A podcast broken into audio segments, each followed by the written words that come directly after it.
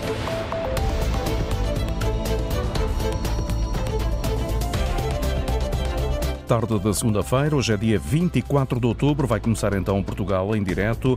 Quais são os títulos desta edição? Cláudia Costa, boa tarde. Ora viva, muito boa tarde. Está pronto o plano de ação para dinamizar e valorizar o Parque Nacional da Peneda Gerês. No documento, os cinco municípios portugueses que são responsáveis pela gestão daquele que é o único parque nacional do país dizem querer continuar a salvaguardar a natureza, mas também a qualidade de vida de quem habita aqueles territórios. A época alta turística terminou com o país todo a recuperar para níveis pré-pandemia.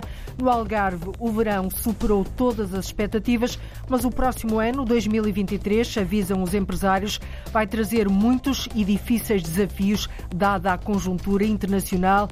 Temas para o jornalista Mário Antunes detalhar numa conversa com o presidente do Turismo do Algarve, João Fernandes. E hoje, segunda-feira, é dia da rubrica Os Nossos Animais Selvagens. Damos um salto até ao estuário do Sado para observar o pinta-roxo comum com um canto muito particular faz as delícias daqueles que gostam da avifauna selvagem. Maravilha. Tudo para ouvir na edição desta segunda-feira do Portugal em direto. Emissão na Antena 1 RDP Internacional, Antena 1 Madeira e Antena 1 Açores. Portugal em direto começa agora com a jornalista Cláudia Costa. Até ao final do próximo ano, todas as torres de tijolo do bairro da Jamaica, no Seixal, o maior bairro ilegal do país, vão desaparecer. A garantia é dada pela autarquia, que na semana passada realojou mais 37 famílias. O modelo de realojamento adotado pela Câmara foi o de adquirir e reabilitar habitações que estavam dispersas pelo município para uma melhor integração na comunidade dos moradores de Val de Xíxaros. Assim fica concluída a primeira fase de um processo que começou começou em 2018. Falta agora realojar 130 famílias entre o final deste ano e o próximo, Arlinda Brandão. Passados quase quatro anos do primeiro realojamento das torres de tijolo do bairro da Jamaica, voltam a sair famílias para uma nova casa, para uma nova vida. Está tudo muito bonito. Ainda não conhecia a casa? Não, é a primeira vez. Até agora estou a gostar. Rui chegou há poucos minutos ao seu novo lar. Veio de São Tomé e Príncipe há 28 anos e foi viver para o bairro de Val de Xíxaros, conhecido por Bairro da Jamaica. No primeiro dia que cheguei, fui direto para o Bairro da Jamaica. Tem um, tinha lá um colega, foi buscar no aeroporto e levou para lá. E lá fiquei até hoje. Jamaica tem fama, mas nós, os moradores, não pintávamos não posso utilizar esse termo assim, não pintavam.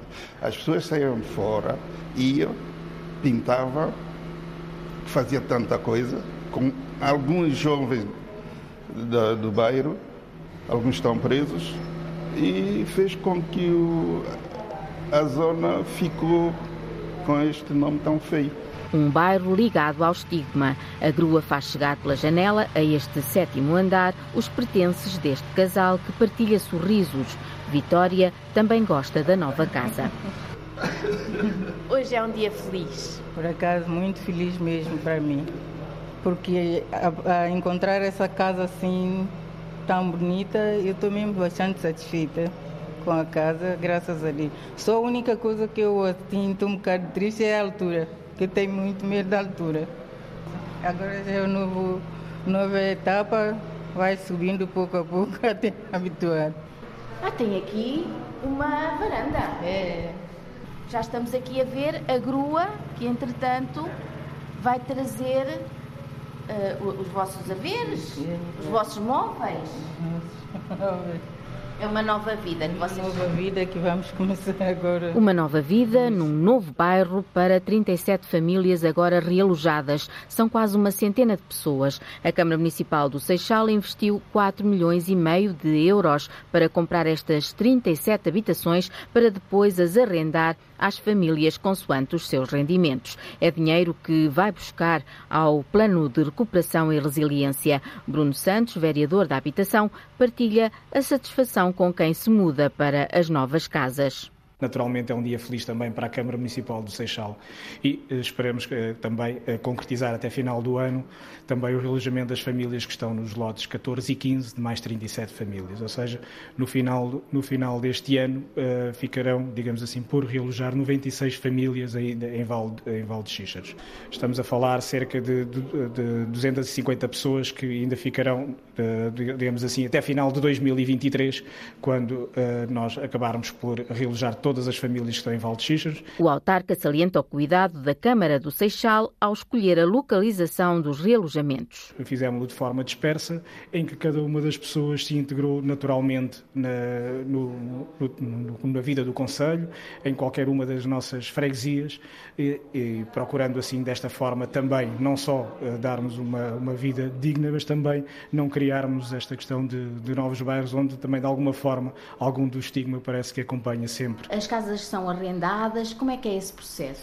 As casas são, são arrendadas, consoante naturalmente os seus, os seus rendimentos. Por Nós estivemos há pouco em Val de Xíxaros, também eh, conhecido como bairro da Jamaica, eh, já não existem tantas, tantos prédios com aquele tijolo já não é o bairro da Jamaica uh, que existia. Hoje o bairro da Jamaica já está diferente. Estes prédios, uh, já as duas principais torres foram já demolidas. No final deste ano, o bairro de Valdexisto já será um terço daquilo que, que, já foi, que já foi em tempos. Tijolo a tijolo vai desaparecendo o bairro de Valdexíxaros, onde na década de 90 um empreiteiro deixou várias torres de prédios por acabar e que se transformaram no maior bairro precário do Seixal. O bairro da Jamaica, um processo que se arrasta desde 2018. Entre o final deste ano e o próximo, devem ser realojadas as 130 famílias que faltam.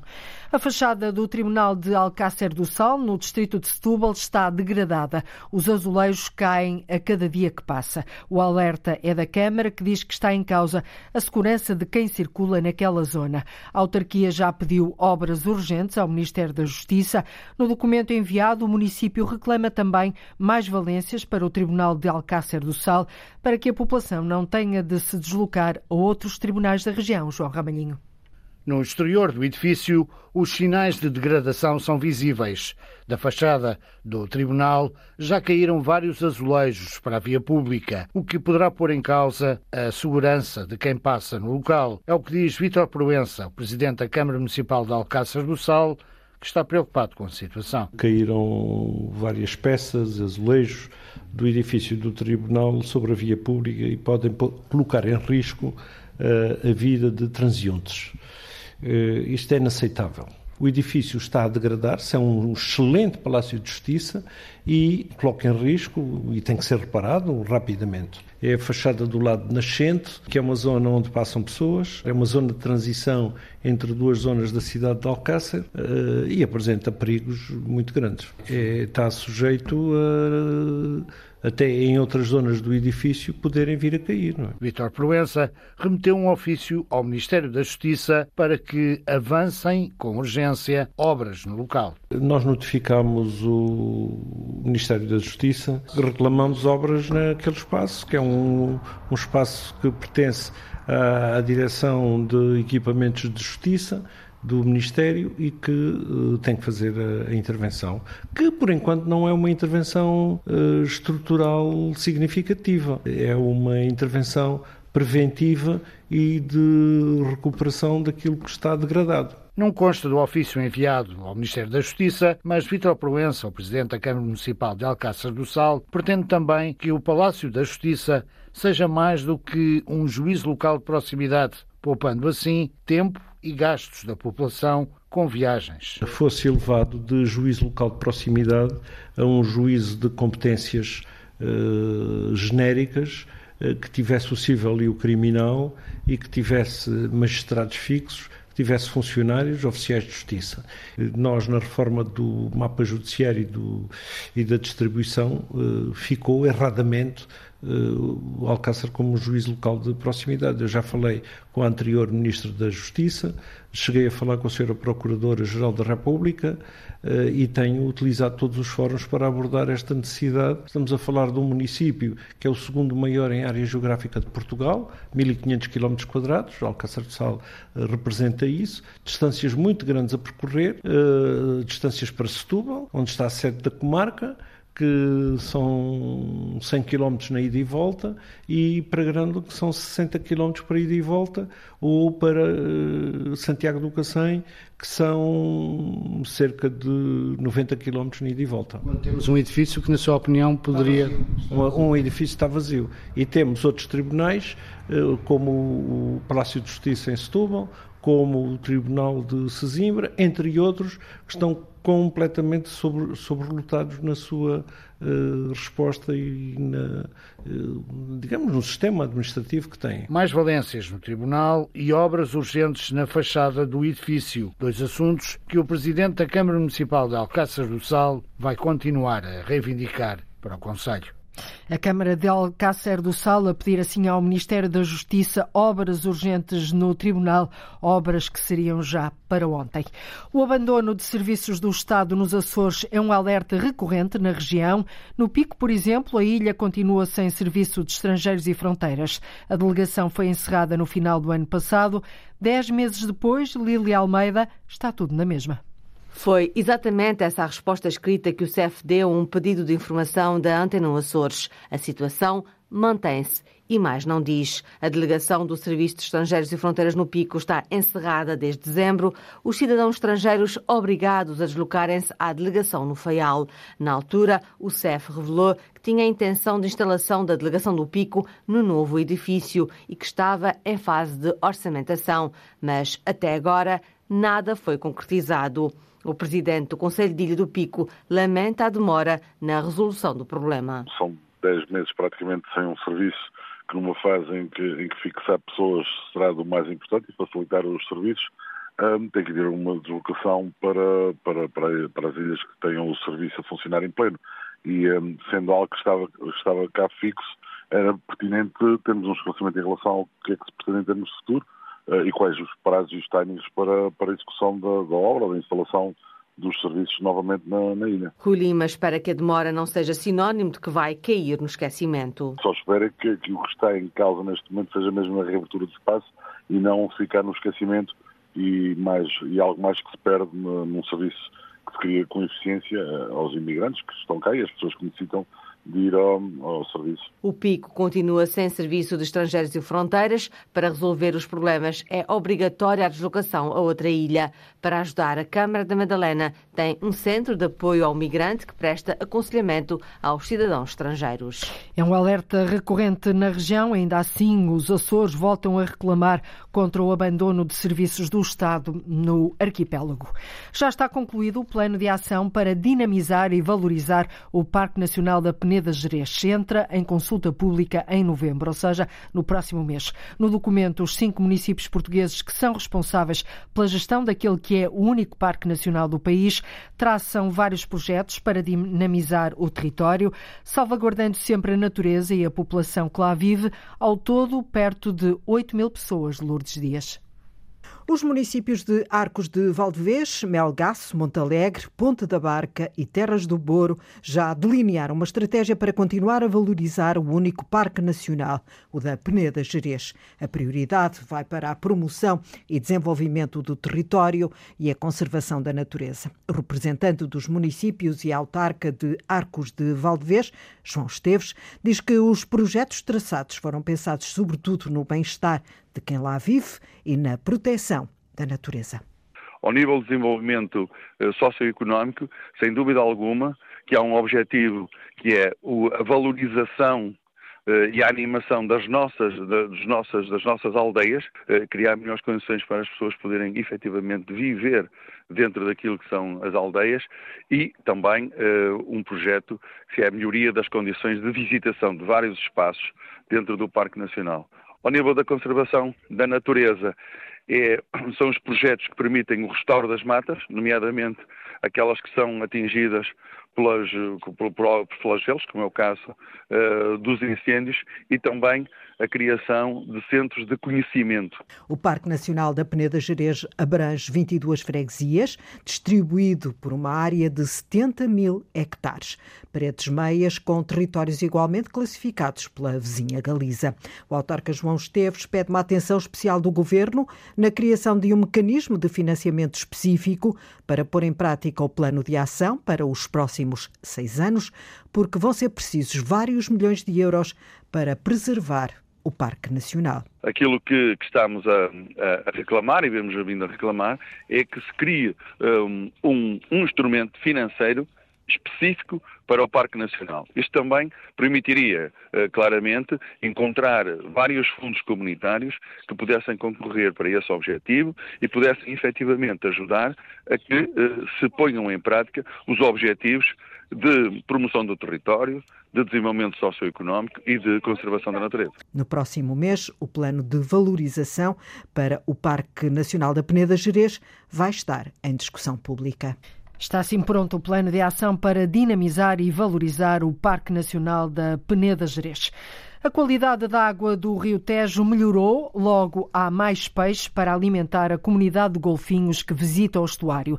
Esta é a conclusão do primeiro estudo alargado sobre o estado do estuário mais ameaçado do país.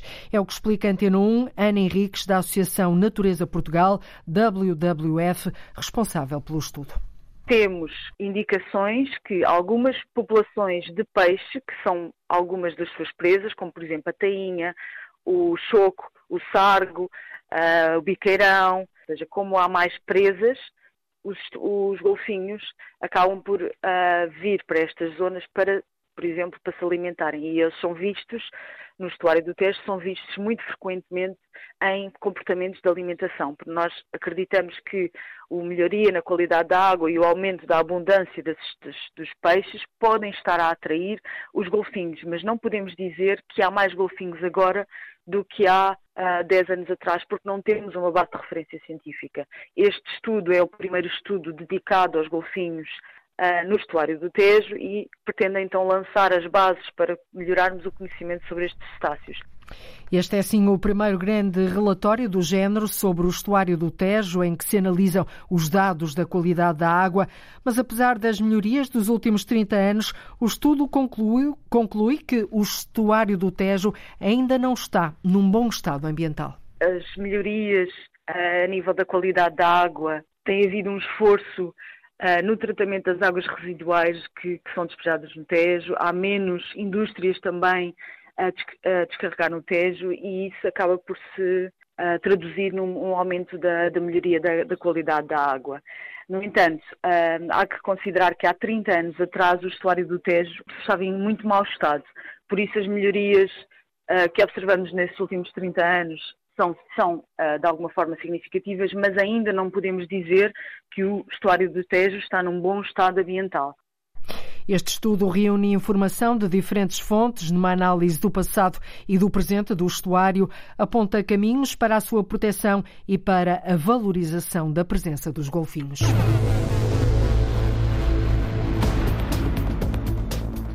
À semelhança de muitas outras aves canoras, esta canta e encanta com as suas vocalizações que às vezes parecem intermináveis. O cantar do Pinta Roxo, para ouvir daqui a pouco na rubrica Os Nossos Animais Selvagens. Uma da tarde, 33 minutos em Portugal Continental e na Madeira, menos uma hora nos Açores. Está sintonizado no programa que liga o território de uma ponta à outra, liga o norte e o sul, o litoral e o interior, o continente e as ilhas. A época alta turística terminou com o país, no seu todo, a recuperar para níveis pré-pandemia. No Algarve, apesar de uma ligeira descida no número de dormidas, o mês de agosto trouxe um aumento dos proveitos por parte das empresas relativamente a igual período de 2020. 2019. O próximo ano, 2023, avisam os empresários do setor, vai trazer muitos desafios. A somar a uma guerra que está em curso, há sinais preocupantes com a economia europeia, vive-se uma crise energética e a turbulência política no Reino Unido, que é o principal mercado emissor de turistas para o Algarve, não tem ajudado. Nesta edição, vamos abordar estas e outras matérias com o presidente do Turismo do Algarve, João Fernandes, que vai estar agora à conversa com o jornalista Mário Num início de semana chuvoso também aí em Faro. Já estamos em outubro, numa tarde de chuva, também felizmente para o Algarve, que bem precisa de água. Uh, a época alta uh, já terminou, estamos agora uh, com o setor do golfe e com outras atividades que, enfim, nos remetem muito para um turismo de natureza. Uh, João Fernandes, uh, Presidente do Turismo do Algarve, uh, este, esta época alta que, enfim, que terminou, terminou bem, se tivermos em conta que houve aqui uma recuperação face não só à pandemia, mas até àquele que tinha sido até agora um dos melhores anos de sempre, se não melhor ano de sempre, 2019, nomeadamente em termos daquilo que são os proveitos. é possível fazer já um balanço do que foi este, esta época alta, este verão passado?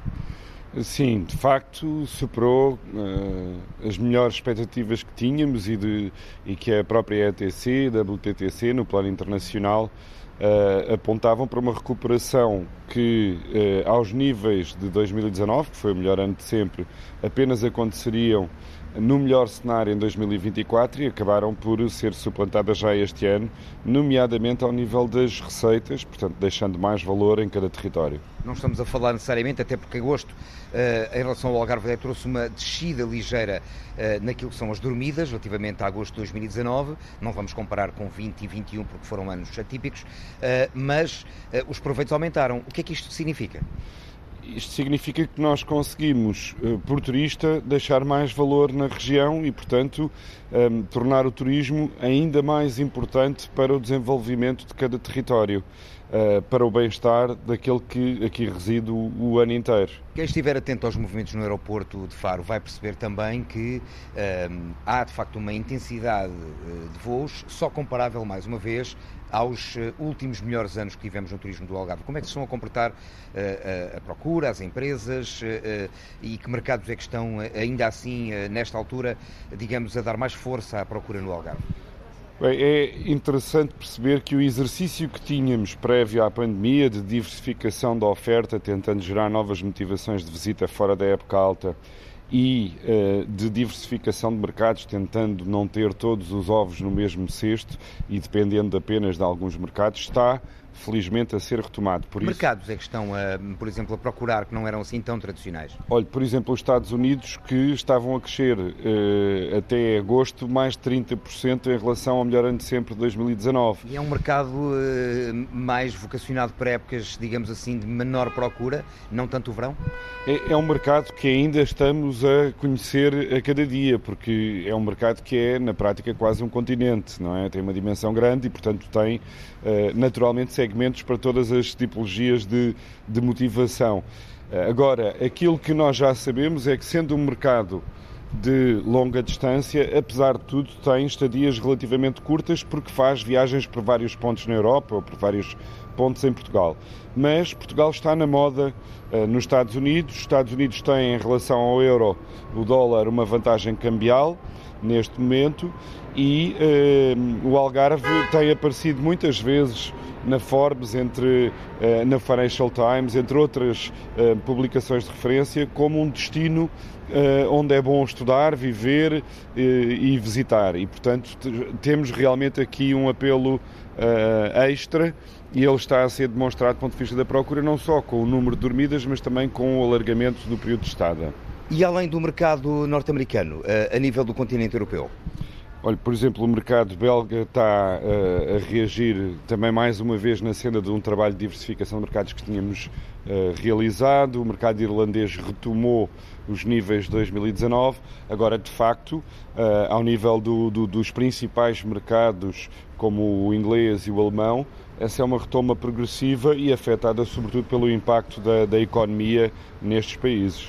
e é disso que falamos agora. estamos provavelmente a minutos de conhecer quem sabe, o novo Primeiro-Ministro, e vamos ter um novo porque nos últimos 50 dias tem sido, de facto, uma, uma crise política no Reino Unido, que também, obviamente, traz atrás de si uma crise económica, e o, o, o Reino Unido continua a ser o principal mercado emissor de turistas para o Algarve. De que forma é que esta indefinição política e também a crise económica e financeira que o Reino Unido está a viver pode afetar a procura, a pensar, por exemplo, já na próxima época alta algarvia?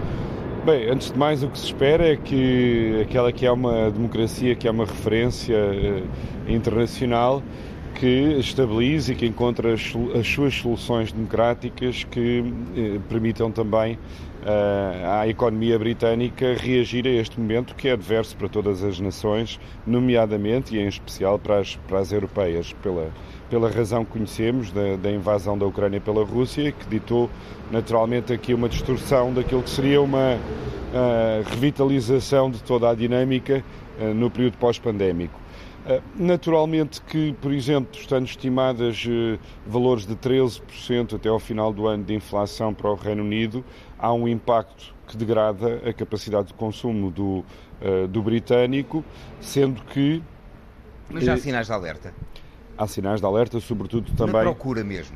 Neste momento ainda não, e mesmo os inquéritos que são feitos à população em relação às suas prioridades de consumo ditam que a resposta dos britânicos é que vão guardar sempre alguma, uh, alguma parte das suas poupanças para uh, as viagens, e nós sabemos que Portugal e o Algarve em concreto têm uma notoriedade elevada uh, junto dos britânicos, têm uma percepção de value for money muito, muito ajustada àquilo que será provavelmente um fator decisivo no, no próximo ano em termos de destino turístico.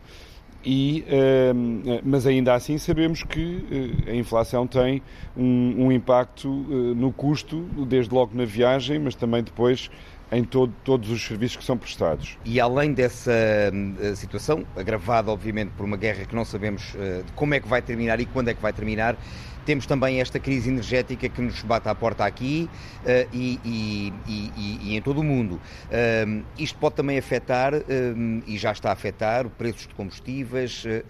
se chegar de facto com um impacto muito grande ao setor da aviação, é mais um problema a somar outro problema. É, mas nós temos que ver também as oportunidades. Por exemplo, nós temos uma, uma campanha a ser desenvolvida no sentido de uh, alertar os nossos congêneres europeus do norte da Europa que podem uh, poupar energia neste inverno que, que, será naturalmente rigoroso, como, como é sempre naquelas geografias, vindo para territórios mais a menos, aliás, o melhor destino de praia da Europa, que mesmo no inverno tem um clima muito agradável. Esse apelo está a funcionar? Este apelo já foi feito noutras alturas, mas agora estamos a desenvolver, a desenvolver uma campanha especificamente para, para esta lógica, sobretudo também porque o consumo da energia está muito baseado no gás russo e, portanto, não é apenas por uma questão de poupar uh, os euros que se gastam com o consumo, é também de uma uh, estratégia europeia que queremos ajudar a consolidar. Mas preocupa-o, por exemplo, se uh, esta, mais uma vez, esta crise energética, o aumento de preços dos combustíveis, afetar o setor da, da, da, aviação em particular? Estou, a, a, estou a referir-me a 2023, obviamente, porque não o que resta de 2022. Naturalmente que todos temos um grau de incerteza elevado em relação ao próximo ano, mas aquilo que são as expectativas das companhias aéreas, dos operadores com quem uh, temos contactado, uh, são uh, no sentido de que a procura se manterá semelhante a, a, a este ano o que será um excelente indicador. Repare que continuam a ser anunciadas pelos principais operadores aéreos um, que trabalham aqui com a base do Algarve um, novas rotas. Foi o caso da Ryanair, da EasyJet, uh, da, da Jet2, uh, são as três principais companhias do ponto de vista do volume. Uh, estamos a ver também, estamos a negociar também mais ligações numa perspectiva de resiliência a mercados de proximidade como o norte de Espanha. há aqui um conjunto de investimentos que, e é bom lembrar que da concertação social saiu um reforço para a promoção, portanto, para um, campanhas de divulgação do destino, mas também para o reforço destas ligações que permitam às pessoas chegar cá uh, a Portugal. É, é, inevitável também subir preços, uh, uh, custos, porque a inflação bate à porta de toda a gente e também à porta das empresas no Algarve. Turísticas, turísticas hoteleiras, todas as que gravitam neste setor.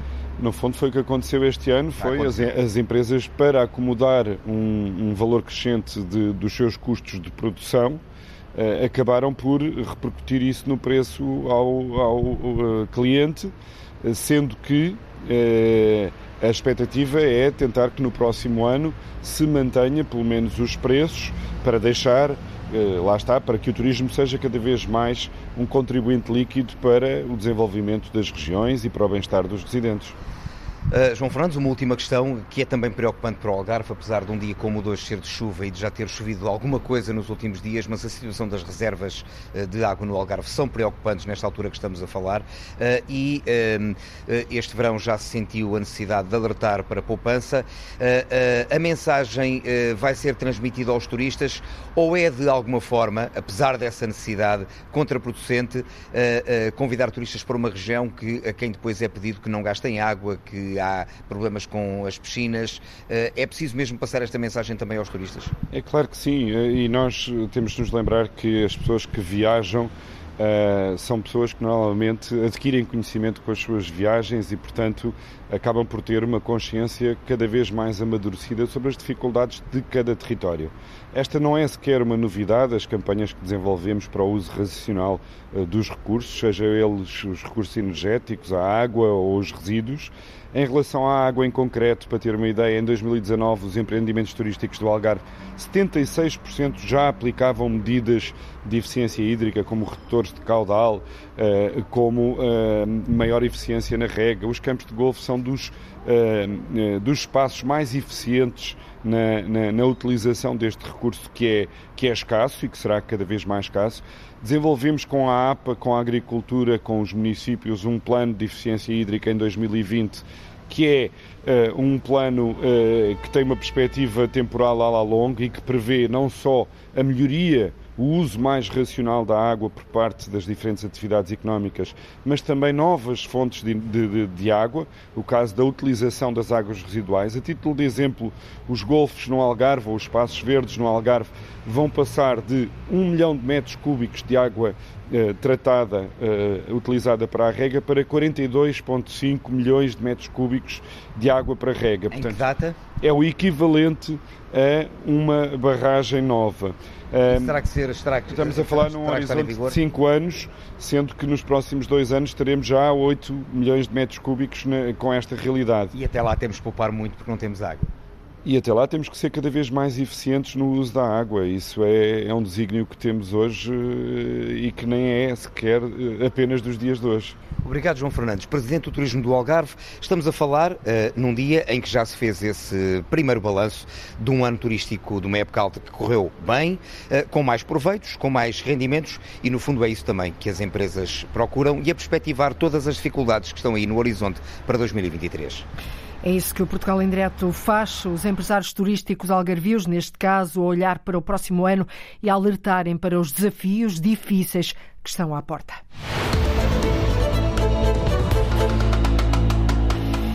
Hoje, na rubrica Os Nossos Animais Selvagens, vamos até ao estuário do Sado observar uma ave que frequenta zonas verdes e que gosta muito de comer sementes. É o pinta-roxo comum.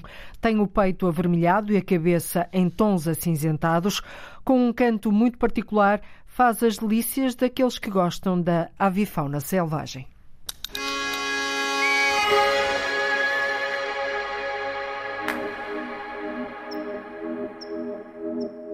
Esta ave, com cores marrom e de peito avermelhado, não mede mais de 14 centímetros. À semelhança de muitas outras aves canoras, esta canta e encanta com as suas vocalizações que às vezes parecem intermináveis.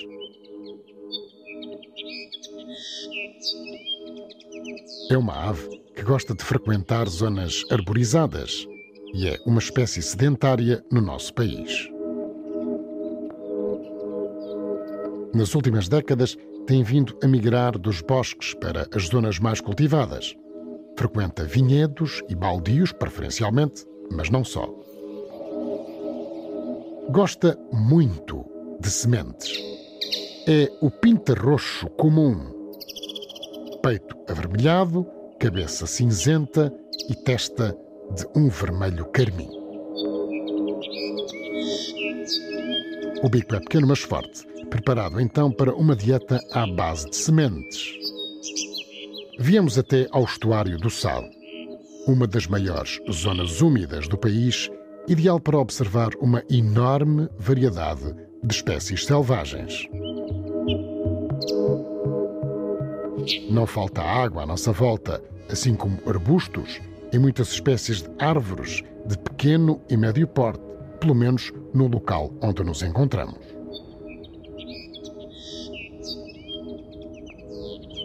Os binóculos levam-nos ao encontro do pinta-roxo comum.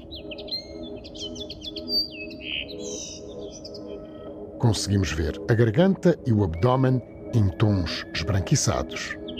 As asas são castanhas, pretas com um pintalgado branco na ponta. É uma ave muito bonita. Percorremos um dos percursos de observação de vida selvagem devidamente assinalados aqui. Numa das placas informativas de fauna selvagem, colocadas estrategicamente para os visitantes, lá está o pinta-roxo comum, como espécie avistável por aqui. A caminhada é feita debaixo de um sol não muito quente, acompanhada também por uma brisa agradável. O pinta-roxo comum lá anda a cantar e a esvoaçar. A determinada altura do percurso, vemos um casal. É de facto notório aquilo a que se chama dimorfismo sexual. Nesta espécie, acontece quando os machos são diferentes das fêmeas, ou no tamanho ou na plumagem, por exemplo. No pinta-roxo comum, enquanto o macho tem o peito avermelhado, ela é malhada. Há, no entanto, uma característica semelhante. Ambos têm a cauda bifurcada. A caminhada tem de ser feita devagar, quase pé ante pé. Uns passos e uma paragem, uns passos e uma paragem, de binóculos em punho. Tem de ser assim.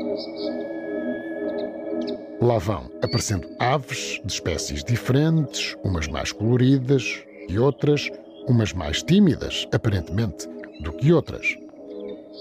De facto, o pinta-roxo comum é por aqui frequente, é por aqui abundante.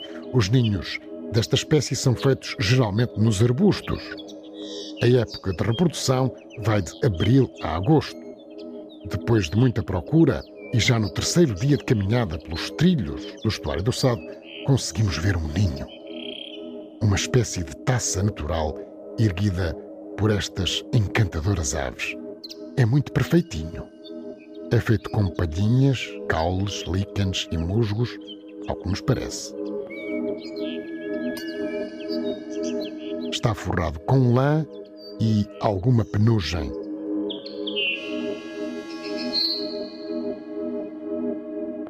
Tem quatro ovos azuis clarinhos e pintalgados de escuro. A tarefa de os incubar durante duas semanas cabe à fêmea. As crias abandonam o ninho ao fim de outras duas semanas e ainda não são totalmente dependentes dos pais. À semelhança de outras aves, o pinta-roxo comum faz várias posturas por ano, duas ou três nesta espécie a espécie a que hoje dedicamos atenção especial.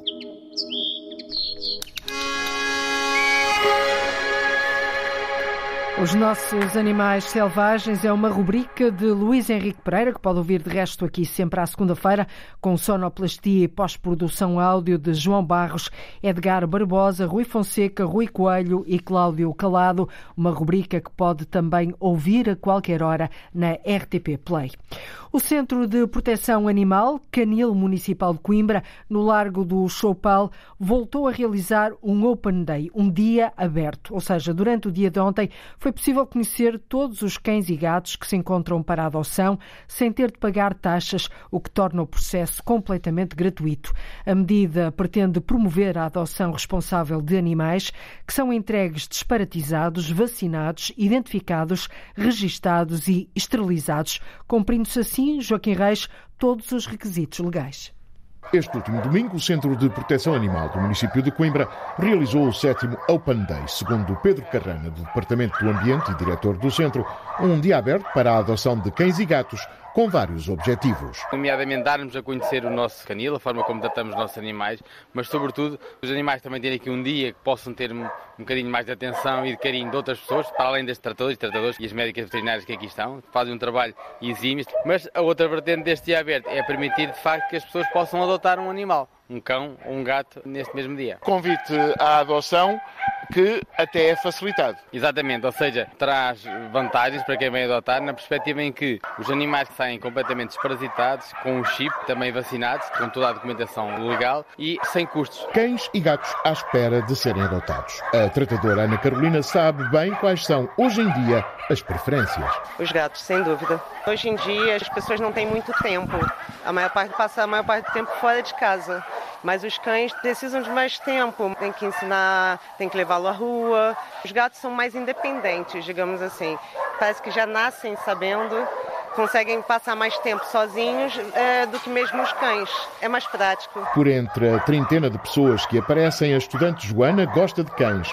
Paulo veio com a família toda e Carla, como amiga, ainda estão indecisas. Viemos ver que animais é que tinham, também ver o, o, tipo de portes dos animais, porque nós não estávamos a pensar num animal muito grande. Mas sim, a ideia era essa. Estávamos indecisas se é cão é gato, mas sim. Vimos ver. Para já vimos só ver. Depois logo se vê. Trouxe a mulher e os filhos. Preferência cão ou gato?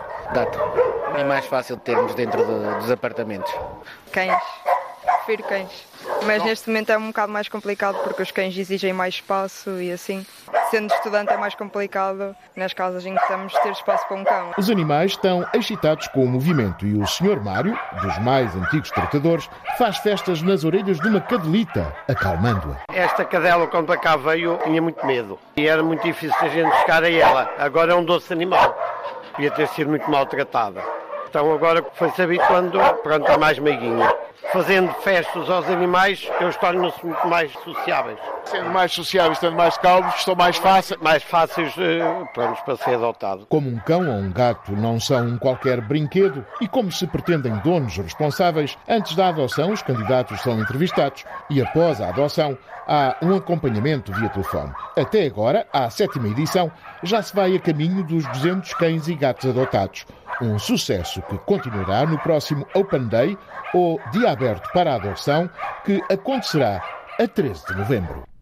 Esta iniciativa realiza-se todos os meses, desde março deste ano. Ao todo, já foram adotados mais de 160, 170 animais. A próxima edição, como ouviu, está agendada para dia 13 de novembro. Tome nota, é no Largo do Choupal, em Coimbra.